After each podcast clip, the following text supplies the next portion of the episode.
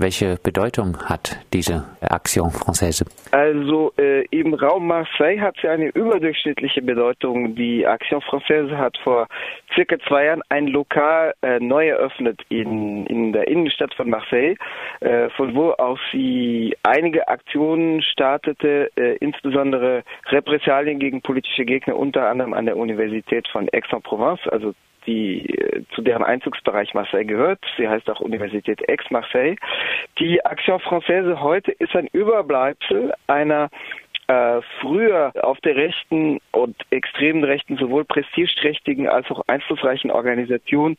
Die damalige Action Française unter Charles Maurras hatte vor allem in den 1920er, 1930er Jahren beträchtlichen Einfluss mit einem nationalistisch-monarchistischen Profil, äh, bevor das in Anführungszeichen faschistische Modell sich auf der extremen Rechten durchsetzte. Heute handelt es sich eher um den Restbestand. Ähm, man könnte jetzt glauben, das war ein reiner Anachronismus äh, insofern als äh, die Monarchie eine antiquierte Staatsform darstellt, aber in Frankreich ist eben das Bekenntnis zum Monarchismus die Absage schlechthin an 1789 und den damit verbundenen Einbruch und die äh, mit der, der Jahreszahl 1789 äh, verknüpften Werte. Die Action Française weist auch Querverbindungen in den Front National, also in die große rechtsextreme Wahlpartei hinein auf. Also nicht der jetzt festgenommene, sondern der am 28. Juni zuerst festgenommene 21-Jährige, also Logan Alexandre Nissin, war zeitweilig circa anderthalb Jahre bei der Action Française aktiv.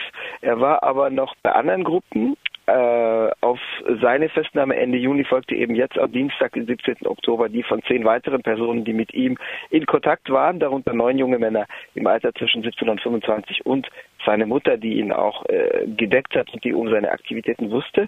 Also dieser 21-jährige Nissin war äh, zunächst 2012, 2013 bei einer äh, offen gewalttätigen, gewaltaffinen äh, Jugendgruppe aktiv, den Jeunesse Nationaliste, JN, also JN abgekürzt. Das ist eine explizit faschistische Gruppe, die von äh, Alexandre Gabriac geleitet wird. Er war 2010 im Alter von 20 als jüngster Regionalparlamentarier des FN im März 2010 gewählt worden und im Alter von 21 war er dann Bezirksparlamentskandidat.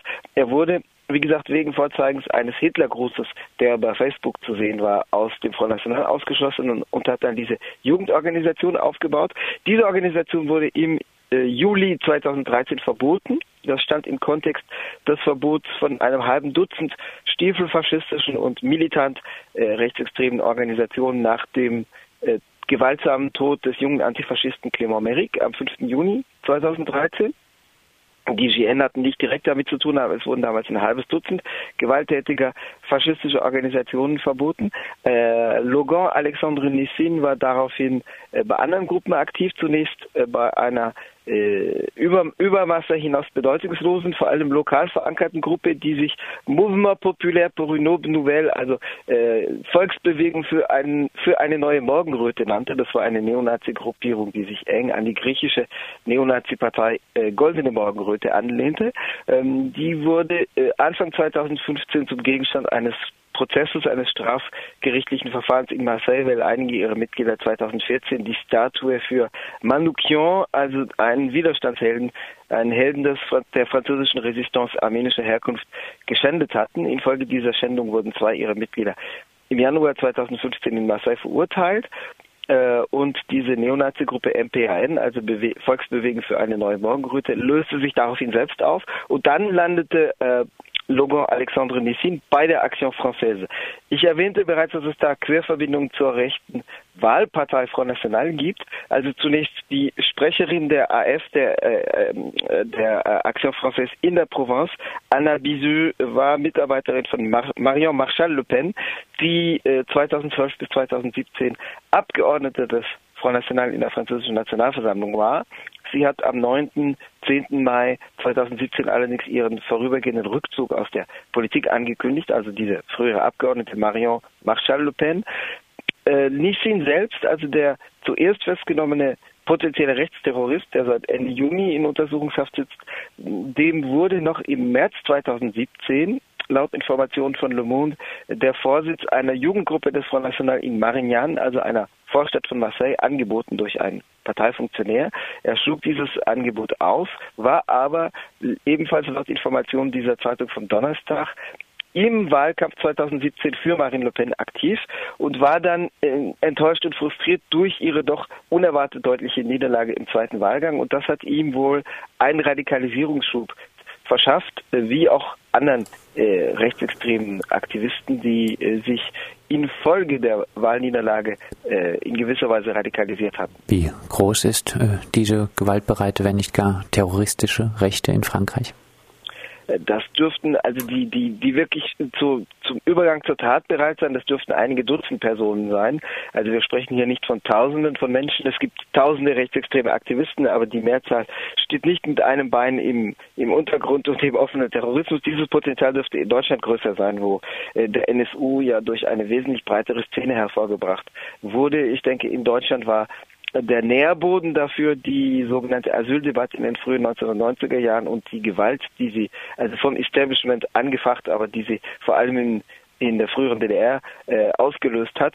In Frankreich sind schon wahlorientierte oder auf, sei es von der Straße aus äh, betriebene Machtergreifung, sei es auf auf institutionelle Machtübernahme orientierten Strukturen stärker und kontrollieren doch diese Szene. Also die, die, die institutionellen Strukturen der extremen Rechten, insbesondere der Front National, dienten auch in der Vergangenheit immer wieder als Durchlauferhitzer für Leute, die dann unkontrolliert durch die Strukturen unkontrolliert zur Tat übergingen. Man denke an Maxime Brünery, der im Jahr 2002 tatsächlich versucht hat, auf den damaligen Staatspräsidenten Jacques Chirac zu schießen. Er hat dann infolge dieses Attentatsversuchs am Nationalfeiertag am 14. Juli 2012 auch sieben Jahre in Haft gesessen. Er war zu zehn Jahren verurteilt worden. Das war nicht durch die Parteispitzen gesteuert. Das war eine unkontrollierte Aktion, eine, unkontrollierte, eine durch die unkontrollierte Handlung. Sowas gibt es immer wieder aber dennoch wird das Gewaltpotenzial im Wesentlichen durch parteiförmige Strukturen kanalisiert, die auf höheres zielen äh, als äh, individuelle Akte, die dann doch äh, zu keinem Ziel führen aus Sicht heißt, der organisierten Recht. Heißt jetzt auch, dass es äh, anders als in Deutschland nicht so viele Angriffe etwa auf Flüchtlingsunterkünfte gibt? Da liegt Deutschland deutlich davor, zahlenmäßig, Österreich im Übrigen auch. Also diese, äh, diese äh, aus dem Ruder laufende Gewalt haben wir so nicht. Äh, was wir in Frankreich natürlich stärker haben, sind rechtsextreme Wahlergebnisse, die äh, plus minus im Bereich doppelt so hoch wie die der AfD liegen. Wir hatten es äh, schon mal gesagt, als die Proteste gegen die Arbeitsrechtsreform besonders stark waren, äh, war die mhm. Rechte besonders wenig zu hören. Wenn äh, wirklich soziale Kämpfe geführt werden, gelingt es also scheinbar teilweise auch äh, zumindest etwas die Rechte verstummen zu lassen. Ähm, vielleicht eine Prognose, die gewaltbereite Rechte ein größer werdendes oder äh, äh, beherrschbares Problem in Frankreich? Sicherlich ein wachsendes Problem deswegen, weil die parteiförmig organisierte extreme Rechte in einer tiefen Orientierungskrise steckt, also die äh, doch für äh, die extreme Rechte sehr schmählich verlaufende Fernsehdebatte zwischen Marine Le Pen und Emmanuel Macron, die beiden Kandidaten, der, der Kandidatin und dem Kandidaten für die Stichwahl, äh, Stichwahl vom 7. Mai, die TV-Debatte war am 3. Mai, die, äh, die hat Spuren hinterlassen. Die wird immer wieder, immer wieder von Anhängern Aktivistinnen der extremen Rechten zitiert als Schlüsselmoment, als als negativ erlebtes äh, historisches Moment.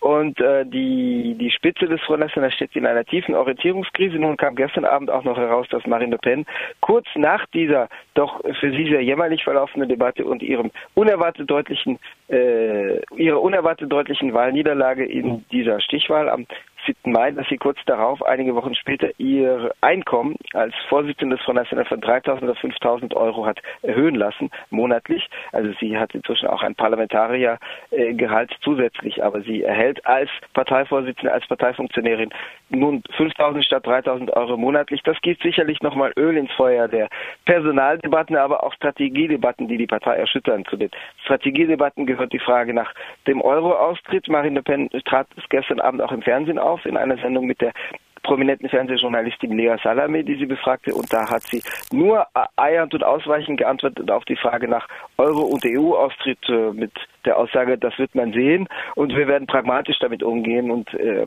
viel mehr kam da nicht als sozusagen das Ergebnis beim Versuch, einen, einen Pudding an die Wand zu nageln. Also dadurch, dass die parteiförmig organisierte extreme Rechte in der Krise steckt, wird natürlich Potenzial, das sich dort angesammelt hat, sozusagen freigesetzt.